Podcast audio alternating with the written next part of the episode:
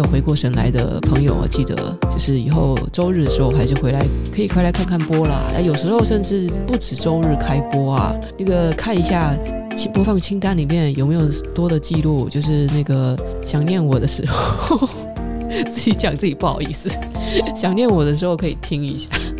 今天要开始讲那个简单的跟。各位推荐两本书哦，其实我真的觉得，就是我不能讲太多，因为讲多了就讲完了。但是两本书，我觉得很好读，然后也很有用。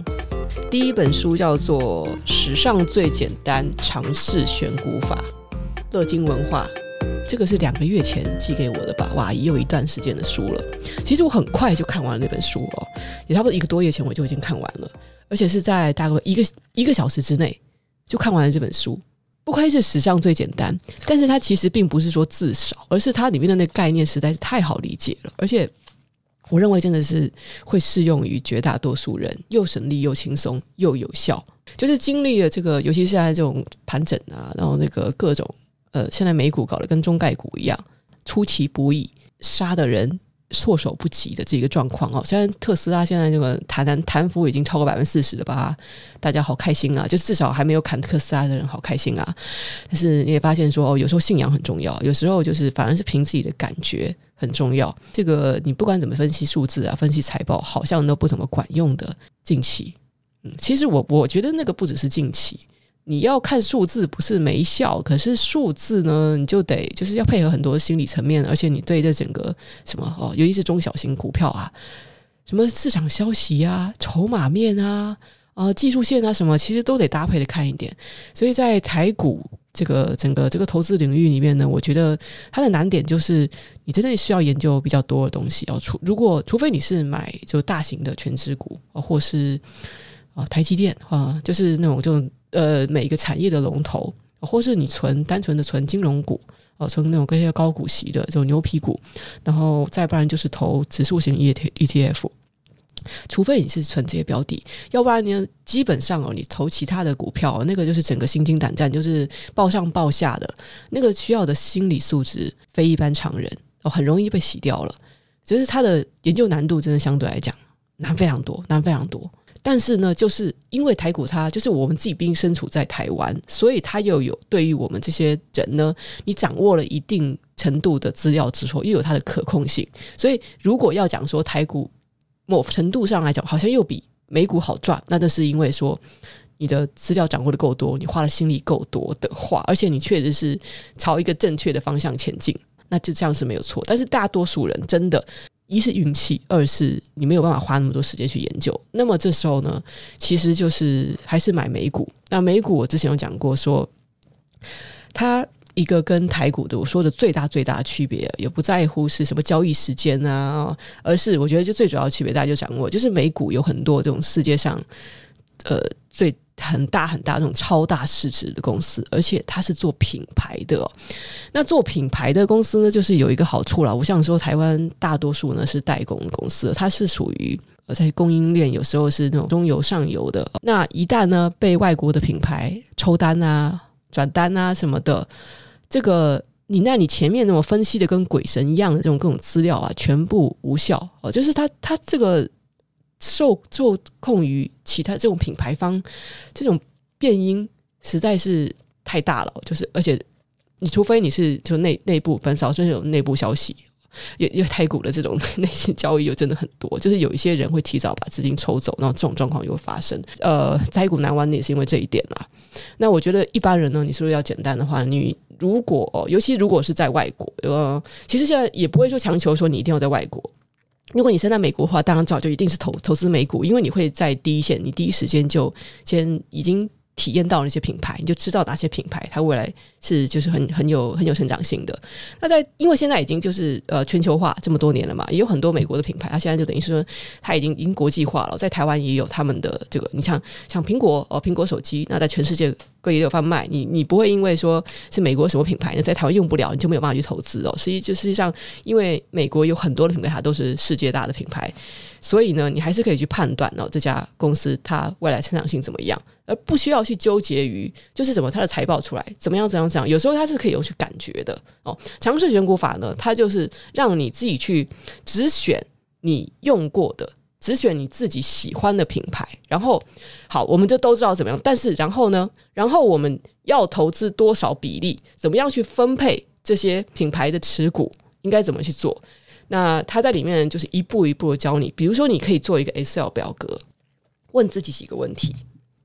尝试选股法的第一步呢，就是你只要整总结出你每天使用的产品，那这些是来自于美国公司的，比如说 iPhone 是不是？哦，iPhone 是苹果公司的，股票代号是 AAPL，它的重要性是什么？我们把它划分为三种颜色，可能是绿色、黄色跟蓝色，就代表说绿色的话呢，就是哎，我整天都会用到，呃，我不管工作或是游戏都要靠它。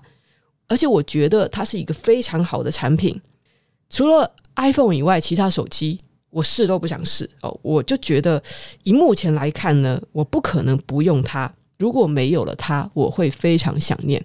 好，你看到没有？这个就是对你来讲重要性是绿色，就是最高等级的。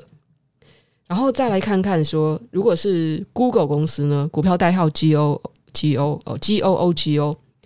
它对你来讲的必要性是什么？哦，你有查看 Gmail 邮件的习惯，你还有每天使用 Google 搜索引擎，而且我想到的是，其实我觉得 Gmail 的这个使用体验是非常好的。我没有考虑过其他的电子信箱，而且呢，如果没有了它，我会非常的想念它。我不管怎么样，就是以它为这个第一优先的这个使用考虑。好，所以它也是最高的重要性，也是绿色。有什么可能是黄色的呢？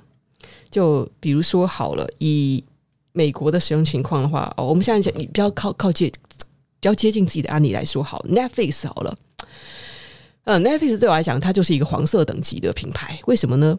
啊，以股票代号 NFLX 的 Netflix，我差不多每两到三天会打开一次 Netflix 吧，嗯。其实我蛮喜欢 Netflix 的，我觉得它并没有说很贵哦，它的这个服务其实蛮好的。我也觉得呢，如果它不要出什么大状况，或是我自己本身没有其他的呃生活习惯的改变的话，我应该会一直使用下去。但是呢，我也觉得我并不是一定需要它啊。如果哪天我真的就是很 很很拮据的话，我说不定我会先从 Netflix 的费用开始扣起。嗯，如果我使用只使用 YouTube。或是只使用 Disney Plus，呃，我我在想，说不定我也可以接受，但是我还是蛮喜欢这个服务的。好，那这个品牌对我来讲，它就是黄色的。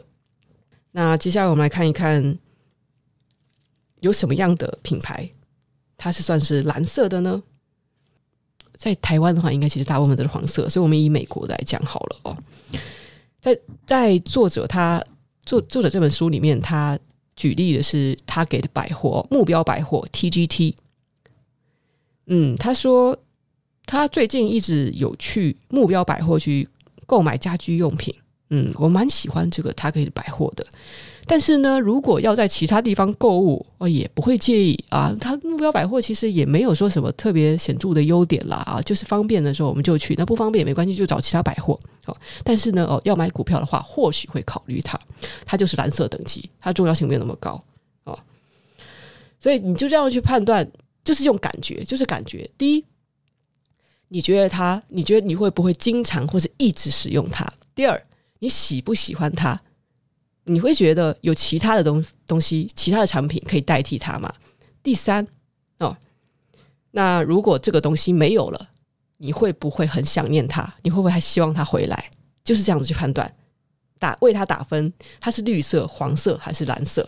你当然要尽量的让你的股票配置里面都是绿色的，那个就是你认为最重要的、最值得投资的公司。啊，你可以进行排名啊，像是绿色的股票呢，嘿，作者已经给出了他的那个名单哦，Google、Apple、微软，哦，Zillo、Zillo 是那个家居公司吧？哦，Facebook、Twitter、Amazon、Uber、Airbnb、PayPal、Costco，嗯，这叫什么？Chip Chip Chip t o 什么？加德宝，还有希尔顿酒店哦，这是对他来讲的绿色股票。黄色的是什么？Netflix。美国运通、摩根大通、Zoom，呃，Altis USA，就什么信用卡公司吧？哦，这是这是那个电信公司哦。Verizon 也是电信公司，呃，还有一个叫 Sweetgreen，这是沙拉连锁店。什么 Trader Joe's 超市，呃，一堆没听过的公司哦，FedEx 这个我知道，好，UPS 这都是那个运输公司，还有特斯拉哦，特斯拉对他来讲是黄色的，还有 Lifetime Fitness 这是健身房。这个你一听就一大堆，也是对我们台湾来讲很陌生的公司啦。就除了特斯拉以外，也难怪它会摆在是黄色的，因为这个真的就不算是大大多数投资人会很青睐的公司。那蓝色的呢？蓝色的就比如说啊，像是刚才提到的目标百货哦，再来就是在欧美其实都蛮流行的一个，就是有点像是台湾的黄色鬼屋，就 那个叫什么？哎，台湾的黄色鬼屋叫灿坤啦，哦，台湾那个欧美的灿坤呐，就 Best Buy。还有就是那个那个石油公司啊，像是这个埃克森美孚 （XOM），就是这个石油公司、原原料公司哦，都并不算是很好的长期投资目标。除非在台湾，你可以买一些就什么什么什么什么中什么中钢之类的那个原料哦，原料公司，那是因为它股股利股息高啊。哦，台湾这是一个不一样的市场，所以请不要把它混在一起。在评分的时候，绿色呢，就是你很常使用的服务，你非常喜欢，觉得他们很有价值，你不会也不可能把它换掉。你在可预见的未来，你可能会继续使用，没有了它们，你会非常想念的。黄色是我还蛮常使用的，那我在可预见的未来里，我可能会继续使用，我很喜欢它，我觉得它服务是有很有价值的。但是没有了它们也没关系，呃，如果需要的话，我可以找到相似的产品或是服务取而代之。蓝色的呢，是我用过。用过甚至常用，但是并不是我需要的，或是我觉得特别的。我可以轻易的找到替代品，而且我并不会想念原本的那个产品和服务。这样一目了然吧？你就分为三个等级哦。开始要进行投资哦，进行投资进场之前，你就先决定你要投资多少钱。百分之八十五哦，如果就我们现在讲，如果你有一笔钱，然后这笔钱是你你确定要。完全的投资在股票上的话，那百分之八十五就应该投资在绿色的股票，百分之十五投资在黄色的股票，而百分之零投资在蓝色的股票，因为你根本就觉得那个东西是可以替代的，你也没有说特别的喜欢蓝色的股票，就完全就是不用买了。百分之八十五投资在绿色股票，百分之十五投资在黄色股票，这个是作者所给出的建议。他给出了一个范例呢，是如果用十万美元去配置，用他的尝试选股的话呢，以他的喜好度哦，好，我我就迅速的讲一下，大概在大家看一下这个比例哦，他会在 Google 投入七千两百块，Apple 投入六千五百块，Microsoft 投入六千二百四十块，ZG 投出六零七五块，好像就大概它是有一个 range 啊。从 Google 啊，怎么这些各种排序排序排到下面的比较没有说那么成成长性的公司，就一直排到家得宝还有希尔顿哦，这样子排下来，大概是从七千二百块，然后慢慢慢慢慢慢降降到四千多的这个集距。好，但总的来讲呢，其实都还是蛮多的。然后绿色股票呢，它是从 Netflix 啊、美国运通、摩根大通 Zoom，然后一直就是排到特斯拉，然后总共是买了五档股票。然后是从三千三百降到两千九百，其实这并不是一个很显著的资金配置有有多大差别，因为主要是因为呃这些公司的股票，他们每一股的金额是不一样的，所以有时候呢，他是为了要凑到那个接近的金额，他买了一股，可能就不小心就会超过两百，超过三百。像是那个 Google，他当时在出这本书的时候，Google 一股是两千四百块，所以买三股是七千二百块。然后希尔顿酒店。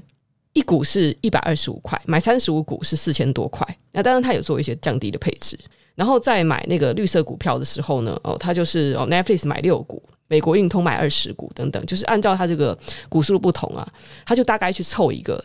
差不多的配置这样子，当然还有其中还有在包括自己的一些喜好，自己更看好一些公司就投入多一点点，但是真的不会差太多，就可能同一个集聚，如果都是绿色的话呢，其实他们的那个比例是不会差太多的。那就是要做到一个绝对不会重压某一档，就到时候如果是你判断失准的话，你损失的也会非常惨。这就是一个非常直觉的建立清单的方式。然后接下来一步呢，就是什么？你要选择合适的进场时机。那就是很多人会问他说：“你 你是要把一开始投资的这笔资金全部 all in 吗？一次全部打进去吗？”哦，这是超多人询问的问题。这个书给出来的答案呢是说看状况。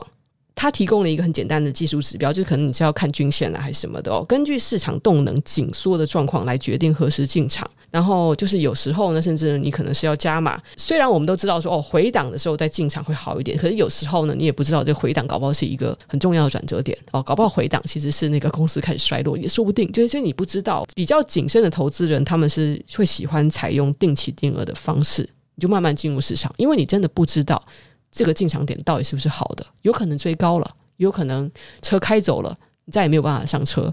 它也有可能回档的时候，你刚好就走到一个股价正准备转折向下的，哦，就是地狱倒霉鬼的那个点，也说不定。你干脆就定期定额，什么时候进入市场都没有关系。哦，如果预算是十万美元，那你每个月就投两万美元，持续五个月，就基本上是在一个。不是大牛，也不是大熊的一个状况啦，就是你把它分配，可能五个月到六个月，哦，更长一点，你可以分配一一年，慢慢的把资金给打进去，你这样就可以用比较长的时间去完成一份资金的投入，又不会导致说你全部的钱都是打在最高点，最后就就很痛苦，就一个不小心哦，就股灾就来了之类的，是要什么时候脱手哦？其实卖股票比买股票要难。作者的建议啊是说嘞，如果你的这个。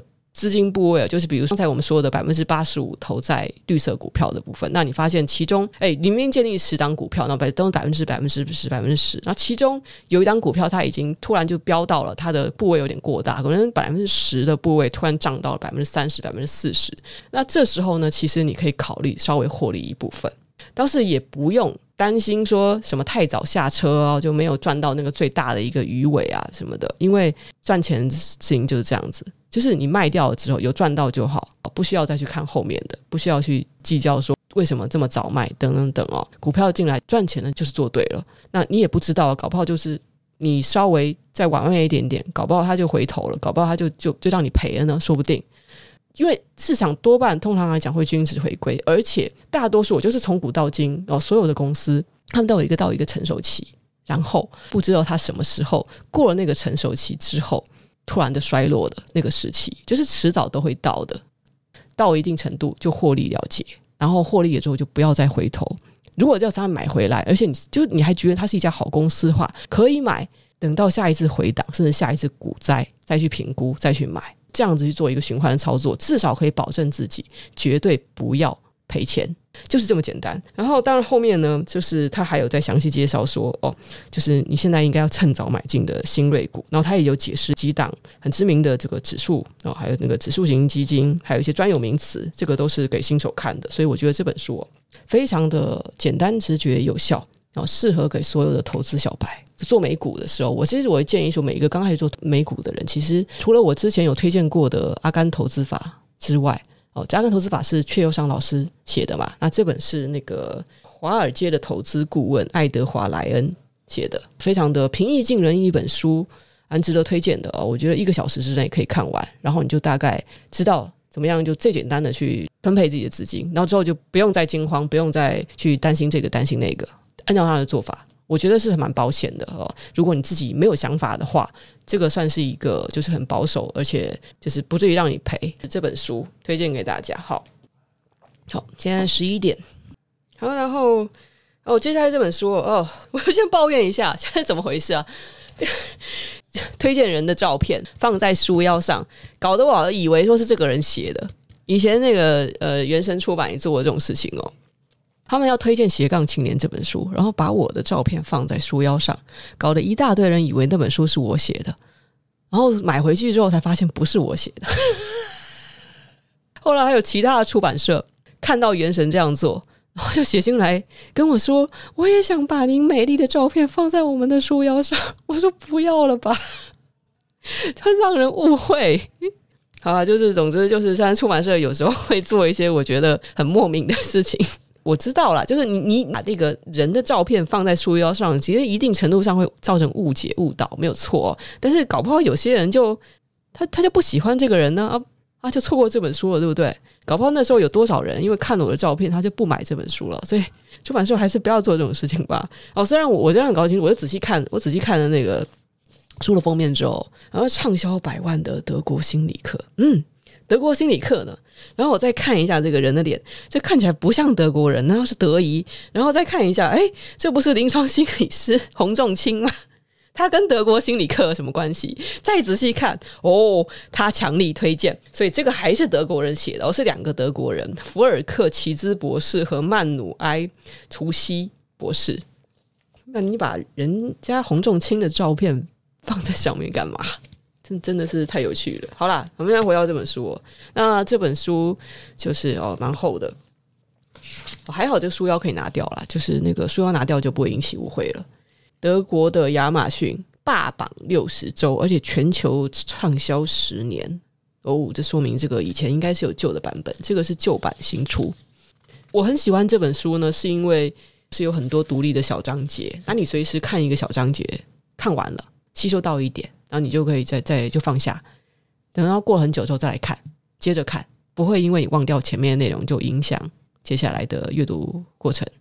哦，它就是都是独立的，而且每篇文章都非常的短小精悍，这是对于现代人真的是一大福音啊！每一个小章节标题都是一个可能会打中你的某一个有待解决的烦恼的问题，比如说最要好的朋友没有出席你的生日，你怎么想？哇，有些人内心一大堆小剧场啊，为什么他没来我的生日啊？这个是朋友，他是不是其实根本就不把我当朋友啊？如何和讨厌的同事相处？哦，这个很需要，很需要。如何用你的思想控制世界发生的事？为什么大多数婚姻关系会失败收场？为什么明知是错误的选择却执意到底？哇，我觉得他的那个每一个问题都非常的直击现代人的心灵啊！那个在标题上，他在问题之后面呢，后面都会写一个他他其实真的要解释的那个心理学小知识，就比如说刚才我们说到的。最要好的朋友没有出席你的生日，你怎么想？那后面跟着的这个知识就是基本归因谬误。如何用你的思想控制世界发生的事？就是自我实现预言。为什么明知是错误的选择却执意到底？是认知失调。如何成为有魅力的人？这个问号后面跟着是光环效应。以前我还有介绍一本叫做《生活的艺术》的一本黑色封面的书哦，它其实也是有讲很多这种心理学里面的专有名词啊，但是它倒是没有这么紧密的跟生活的事例结合在一起，所以会让人觉得，哎，读起来好像有学到什么，但是又好像没有办法切实的应用哦，就好像比较是这样卖弄知识。那我觉得读完这本书之后，其实你不会有这种感觉。因为它是由事例开始，它由你切身、你的身上可能会发生的问题开始。好，就比如啦，其实有蛮多人，他们都会有这种内心小剧场，需要解惑。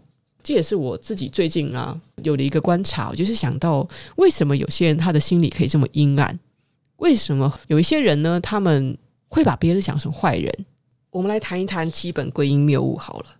归因模式其实有助于你更了解自己和别人。我们现在想象一个情境哦，就是嗯，有一天哦，嗯，好，你难得三十岁生日到了，为了庆祝这个意义非凡的日子，你在一家很热门的酒吧里举行了一场狂欢饭派对，你邀请了将近八十位朋友。天哪，这朋友太多了，这肯定是这个这个一看就是外国的 party 哦。哦，大家差不多都来了。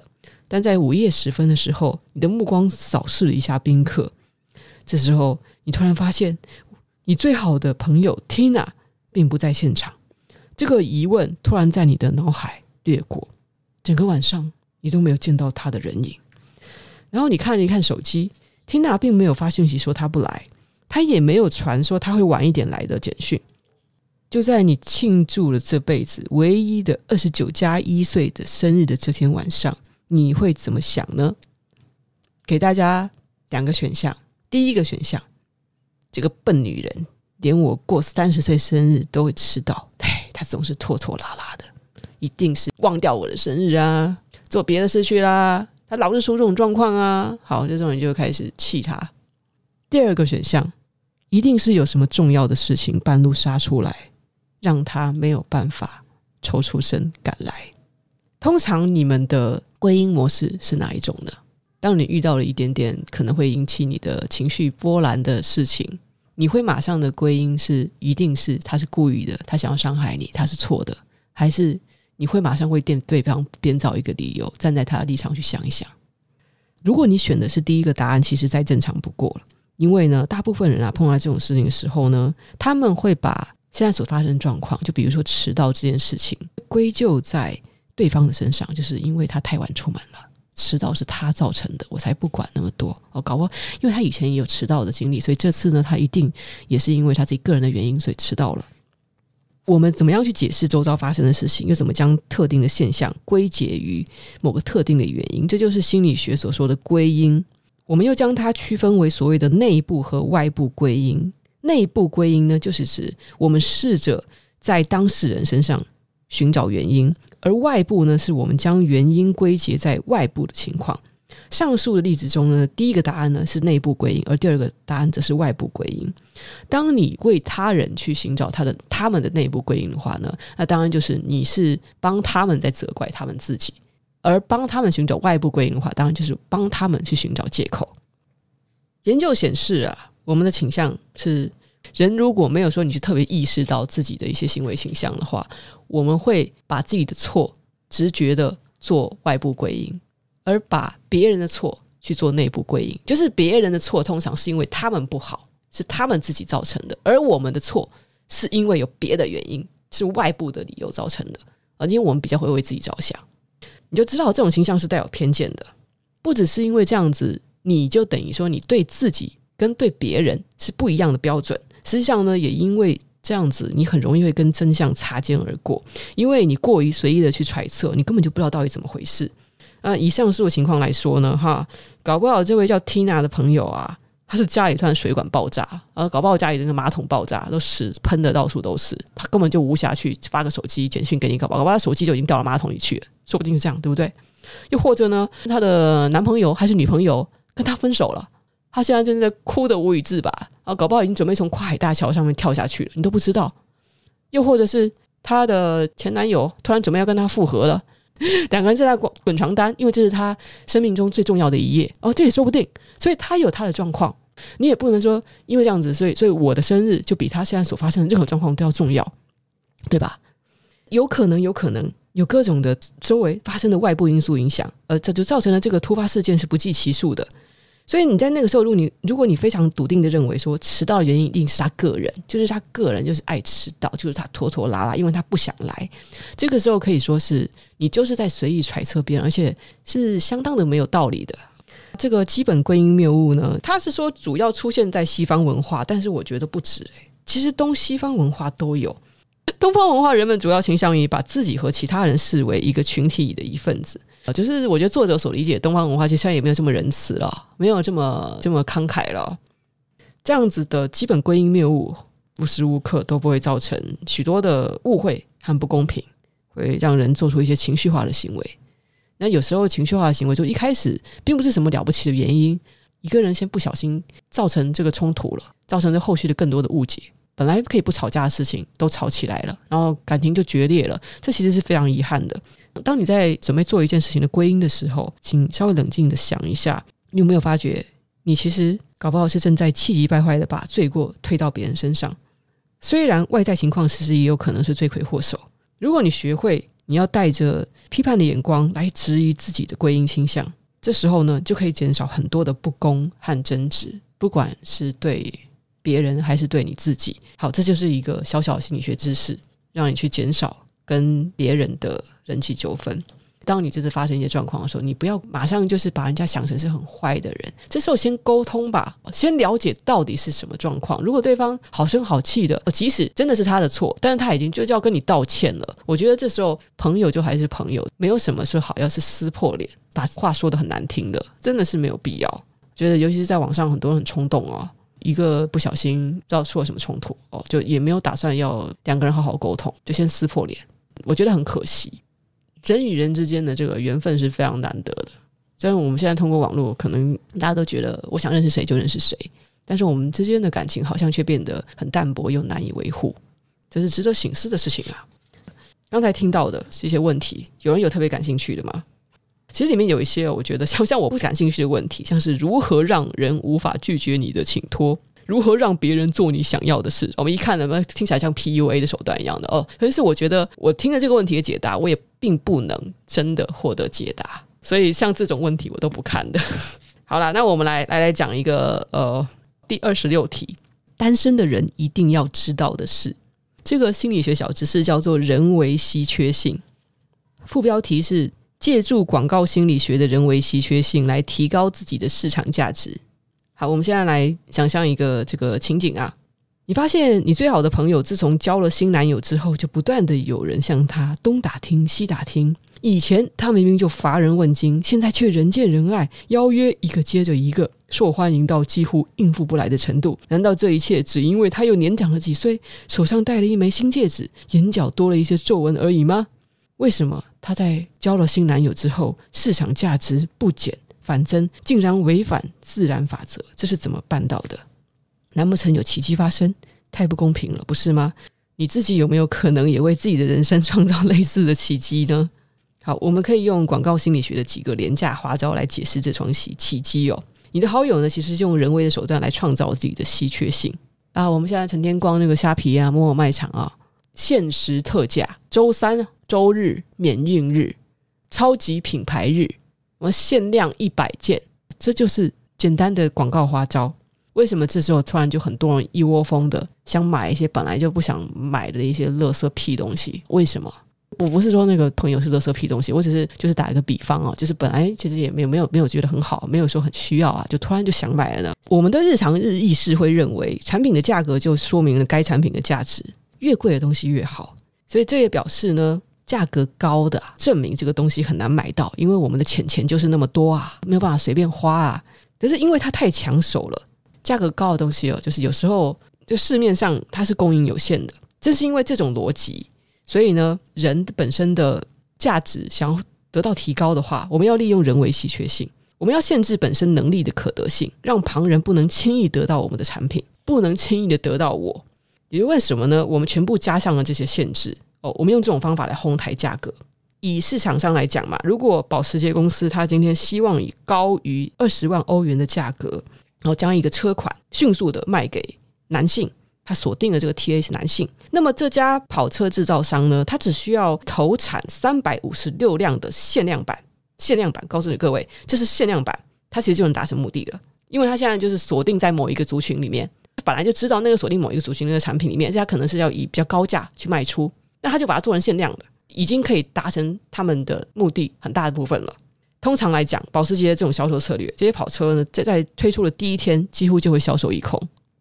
当然，我们没有办法在超奢事情上如法炮制了，可以有一些简单的效果了，像是有一些产品啊，会是限时又限量哦，像是折扣活动时间非常短暂哦，而且有时候还跟你在破例，已经明明就时间到了，限时特惠时间到了，在破例延长最后一小时，还有一些什么那些三 C 产品上哦，会有时候会出现特价出清品、福利品。数位银行的高利息的这个存款优惠活动有名额限制，呃，有要登记，然后又跟你说那个活动时间到几月几号，二零二一年活动时间到几几几几号，一直到现在二零二三年还没结束，每次都跟你无限延下去，到底这个限期的时间要到什么时候？但是他就知道这些手段就是有效嘛，跟你限期、限时、限量，大家才会比较有冲劲，觉得说我要好好把握这个机会。客观合理的解释呢，当然就是制造人为稀缺性。人们简单的认为，如果我为某个目标付出了许多的努力，我必须要非常努力实现这个目标的话，事后呢，我就会觉得得到的这些成果，完成的目标是非常的珍贵的。我们很难去想象哦，我为了一件事情费尽心思，结果它屁也不是啊，它根本就不值得我努力。这个是违反我们自己去认识这个世界的方法的。其实先会有所谓自利性偏差，就是我们会自欺欺人的，会让自己以为我为了他流血流汗，他必须是美妙的，他果然非常的美妙啊，千金不换啊。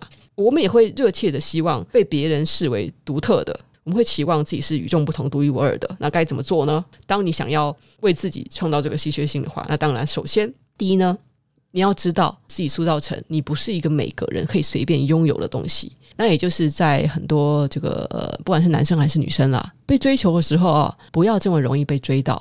就为什么大家要搞暧昧啊？不是每个人就可以这么这么容易被追到的。虽然可能有些人就是比较单纯的时候，情窦初开的时候啦，真的可能这个感情会廉价一点啦。哦，等到我们都稍微的知世事了之后哦，就知道了。就是，诶，我怎么觉得后面的灯一下开一下关了？这什么闹鬼啊？吓死啊！你要把自己塑造的奇货可居，价值不菲，甚至有些人呢会假装自己有男女朋友，我假装自己邀约很多，外在人就会觉得哇，这个人应该是非常有魅力什么。但是呢，我也要讲一些例外的情况，就是真的是一个比较大众的，呃，就是有点微偏差的价值观。我自己个人如果说看到的某个对象身旁充满着追求者，而且他也整天好像是邀约不断，然后他也没有在拒绝。如果他是这样子的态度的话，其实我完全不想接近他。他可能拒绝这些邀约，保持单身，然后他很多人追求。其实我也是不想去接近他，但是因为我个人其实对自己并不是很有自信。我成功追到他了，然后我们进入了这一段关系。但是那些竞争者并不会少，他会让我很没有安全感。其实我并不喜欢那种很受欢迎的人哦，这种奇货可居的人，其实我通常来讲就是 OK，他很有吸引力呢，我拒绝去感受他的吸引力。这么好的货哦，没关系，你们慢用哦，留给别人就好了。我喜欢低调一点的。就是把自己的魅力最好是隐藏起来的，最好这世界上只有我知道他的好，这样子的人 哦，我更喜欢哦，这是我的个人想法。当然呢，就是母胎单身呢，我就很想交到一些好的男女朋友。所以我昨天晚上还看到一个笑话，有人在网上征求意见，说要要怎么样吸引女生啊？那一个母胎单身的男生呢，就是他不知道要怎么样追到别的女生，然后就有人给他回答说：“你就发一点这个动态啊。”我发什么动态都行，让他多了解一点。你们现在加好友了是吧？好，你就没事发点动态。你不好意思聊跟他聊天，你先发点动态，让他了解你哦。首先，第一，那个你把你那个头贴的动漫头贴换掉，不要放什么动漫女生的头贴，这看起来非常宅。哦，这无关你的爱好，你爱好是怎么样都没关系，长得不好看没关系，放远一点的，什么是夕阳边的一个剪影啊，就看起来那种懂吗？就是帅一点又有点逼格的样子，塑造自己的形象。啊，发动态也不要成天在那发一些什么游戏抽奖啊什么的，不是让你发这些，发一些自己好的一面的。然后有时候看对方的动态，你就是稍微评断一下对方的品味是怎么样，他的生活应该是什么样子的，配合一点。然后再不会怎么办？不要发自己穷啊、苦啊、吃泡面啊，不要发这种东西，懂吧？不让自己显得就是你的生活很充实，喜欢你的人也不会自然而然送上门来的。什么十喜欢的恋爱课程？那什么鬼？我还没有听说这件事情，我最近都没有跟实事。好，那就这样就分享两个小知识，让我觉得这本书很有意思哦。这本书的书名是《畅销百万的德国心理课》哦，三百多块钱，我觉得学到的东西就不会多少的啦，而且又好读，对吧？可以反复读哦，随时看一小章，慢慢看。好，这今天就推荐这两本书，我觉得蛮有趣的。就讲的口干舌燥，怎么越讲我的嘴唇越干呢、啊？就这样到底多干呢、